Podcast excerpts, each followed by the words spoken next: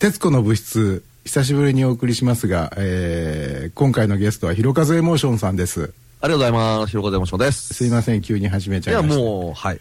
今日お送りするのはアーカイブといううん。ことなんですけどねそもそもあの僕がひろえもさんのそのアーカイブ熱みたいなものに、うんうんうんおこれはって思ったのははい。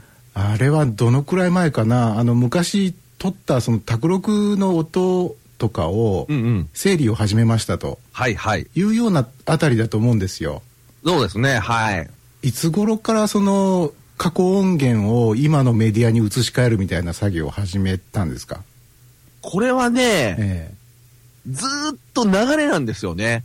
え多分、まあ、フレディさんも多分分かると同じ世代ですから分かると思うんですけど、ええ僕たちぐらいこうメディアの変化にこう流されてきた中心にいた世代はないと思うんですよね。まああの翻弄されてますよね。はい。え若い時はレコード。ええもうレコードが絶対だと思ってえうん。信じたのが、急に CD っていうものが80何年かな？80年代の前半ぐらい前半ですよね。えまあレコードとその CD が共存する時代が来るわけですよね。ええで、まあその音楽だけに限って言えば、まあその CD が今みたいにええ音楽配信、まあデータになってっていう、まあ簡単に割るとこういう流れだと思うんですけど、えでそれを今度録音するメディアっつうのがえ、ええもっとこの3段階に比べると複雑だと思うんですよね。まあその多岐にわたってますよね。単純に言うとカセットテープ、え MD、えうん。えー CDR、はい。DVDR もそれに入れていいと思うんですけど、えあとは今で言うとまあ、えーっと MP3 プレイヤー、うんまあデータのプレイヤえうんうんー。で、これもまた、分けるとまたいろいろ、うん。うん。まあ MP3、AAC、ええあとまあソニーの企画とかね、あ独自企画ありますよね。ありますよね。あの、独自企画っていうのがね、もうね、な、もう許せないですよね、あの独自企画。うんもう全部一緒にしてくれよっていうような。うん。で、まあそういうのもありまして、はい。で、これまた映像の世界になりますと、あベータ VHS、あ。はいはい。あとはハイエイト。もう、僕が本当にね、ハイエイトのデッキが壊れた時に、本当に人生がもう真っ暗になりましたけどね。えどうすんだそれはもうハイエイトの時代が終わった後ですか？壊終れたのは。わって、えちっちゃいやつ、なんだろう、ソニーの同じやつで、ハイエイトじゃなくてちっちゃいやつになったんですよ。えテープ式で？テープ式で。あ、そんなんありましたっけ、うん。で、それ入って、ええー、まあ、えーザクティとかの、要するに SD カードに取る、まあ、うん割に今の流れになるんですけえど、はいはい。まあ、要はその、音と映像っていう二つのジャンルで、えアーカイブっていうのをこう作っていかないといけないっていう、えうん。今でもだから、それは続いてるんですよ。アーカイブをしなければって思うその動機っていうのはやっぱりその、うんこのままにしておくとうん。将来これが再生できなくなっちゃうともちろんそうですよね。危機感みたいなものがあるわけでしょ？いや、もう危機感っていうか、もう恐怖ですよね。そのむしろ。うん。危機感っていうのはまだうん。優しいんですよ。まだ生ぬるいと。大丈夫、そろそろやべえかなっていうような うん。感じですけど、うんうんもうその再生するもんがうん。なくなってると、うん。いわゆるもうゴミなんですよね。そうですよね。はい。宝なのにゴミになっちゃうんですよね。そうなんで。す。大事な思い出がゴミになっていく、うん。敗北感というか、うん。これを危機と言わずして、なんて言うんだっていうような、あで、まあ僕もですあ。ね、ええ。まあ今まではね、うん。今だけを見ていけばうん。いいなって思ってたんですよ。今自分がこう、何を聞いてはいはい。っていう、でも過去からやっぱ繋がってるんですよね。でまたその過去のアーカイブっていうのが一点物だったりするわけでしょ、まあそうですよね。もはうあの例えば将来的に別のメディアのもので販売されるんだったら、まあ、買い直すっていう手段もありますけどもうそれはもう買うことができないものですもんい。ね、うん。そうなんですね。その恐怖たるや、うん。で、それをうん実際に、まあアーカイブ化しても、うん、見たり聞いたりはしないっていう、でも、するかもしれないと思うか。するからもしれないんだ。そうなんですよ。するかもしれない。うん。そのかもしれない可能性をう、ん。やっぱ立ってしまうのはう、ん。流れを断ち切るっていうようなう、ん。これは俺だけの問題じゃないと。うん。もしかして、例えば僕が持ってるアーカイブ、うん。例えば今の若い人、誰か友達になって、えあって聞きたいんですけどね。おー、持ってるよ。あ、じゃあこれあげるよ。え。うん。で、うわ、すげえ。うん。そこでこう、新しい流れがうん。できるかもしれないじゃないですか。DNA を伝えていく、こそうの、なんですよ。義務がありますよね。義務があるんです。もうそれを、うん。その準備をひっそりとしておかないといけないっていうような、うんうんうんうんじゃあ、その、ひろやもさんのそのアーカイブ活動っていうのは、まず最初、いつ頃何から手始めに始まったわけですか？一番最初は、うん。ティアックの388っていうね、4分の1インチの、うん。ハットラの、えー MTR あるんですよ。え、それオープンリール？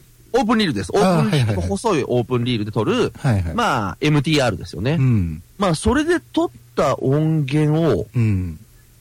MD が出た時に、デジタルにしようと。で、その時にね、実際にこのタスカムの388っていうのを部屋に置いたの姿を見てほしいんですけど、はこのなんていうんですか、創作活動のためにね、こう生活活動を犠牲にしてるうん。感じっていうのが、うん。僕の中に本当にあって、それは単純に場所を取るとか、そういう。撮るんですけど、うん。ちょうどね、今住んでる家をうん。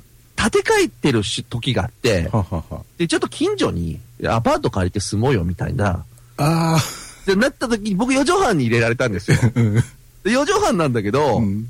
まあ、冷蔵庫、うん。食器棚に、僕のうんタスカムの388っていうのが4畳半にうん入ってて、スタンドがないんですよ。うん。スタンド？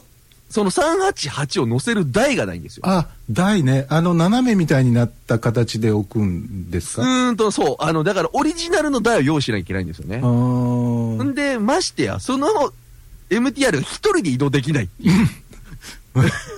もう最悪なんですよ、だから。うんだからまずそれをやるためにうん人を用意しないといけないし、はあはあ木のテーブルみたいなやつ、うん。あの、四つ足のガキッガキッガキッガキっていうはあはやつに置いてたんですけど、あえやっぱちょっときしむんですよえね。で たまにね、その、あの、寝てる時に、ええその、台の下に僕が頭を突っ込んで寝てる4畳半だから、これこのままあ、うんこの足が折れたら俺は多分死ぬなみたいな 感じぐらいの、うんあって、もうそれがもう嫌で嫌でしょうがなくて、うん。そんで忘れもしないですよ。今、えー、ポッドキャストでも使ってる、うん。ハードディスクレコーダー、えっ、と、VS1680 ってのがあるんですけど、はまあそれの、まあ前身の880ってのが出たんですね。あはあこれはもうハードディスクレコーダーの時代だと。うん。音楽はもうハードディスクレコーダーで撮るんだと思って、そう、MTR で撮ったものは再生できない。うんもうこれはだって2ちゃんにミックスダウンして、うん。持っとかなきゃいけないと。でもそれミックスダウン一旦しちゃうともうミックスし直せないっていうそうですね。そのなんかこういまいち感というか。これで終わりだっていうような、うん。今みたいにそのミックスを覚えさせられないんで、うん。要するに手動ですから、そうですよね。その時の操作がそのまんま反映しちゃいますもんね。それがもう永遠に残るわけじゃないですか。うん。で、それね、1年半かかったんですよ、全部やるのに。それはかかるでしょう。う んそれやっぱり納得のいくミックスができるまでうん。それはトラックダウンできないわけじゃないですかそうなんですよ。これが俺の一生のなんか看板になるんだって思ったら、うんまあ、とにかく時間かかって、そのオープンリールの MTR で撮ったものっていうのは自作曲なんですか？自作です、も何曲ぐらいあったんですか？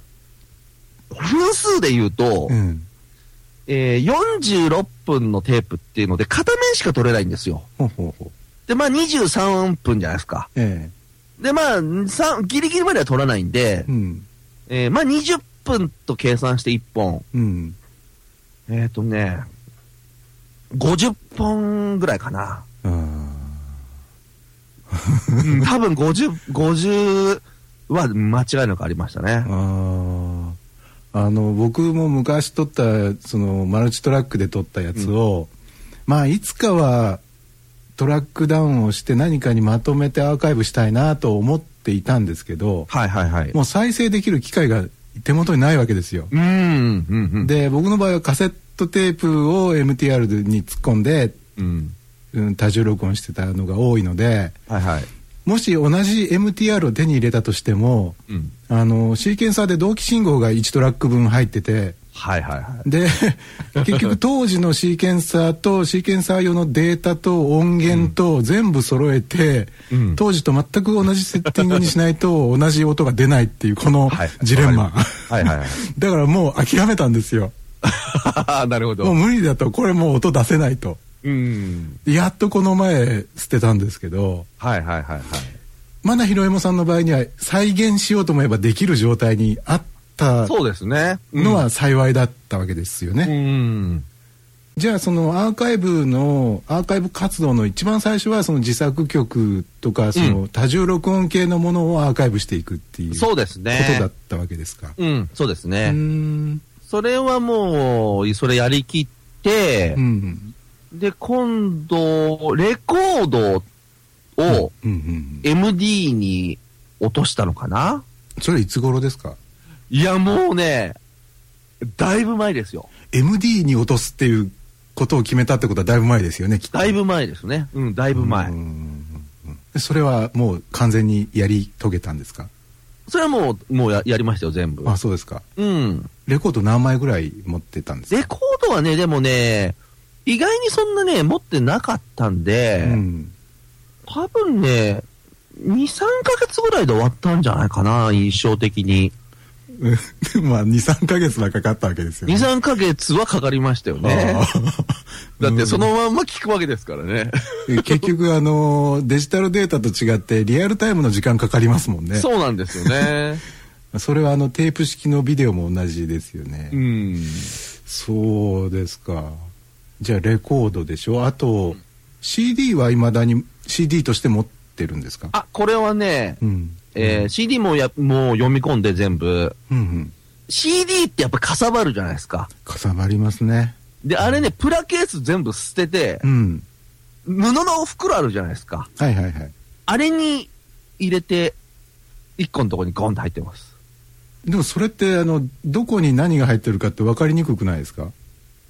うん、もうでもね、何持ってるか分かってるんで、あ大体この辺みたいな感じでピうッと、ん、そうですね。だからもう読み込んだハードディスクが飛んだ時のうん衝撃を考えたら、はいやっぱ CD を手放すっつうのはちょっとできなくて、ああそうですかうん。僕はこの前手放しましたよあ 読みましたよ。ええあーと思って。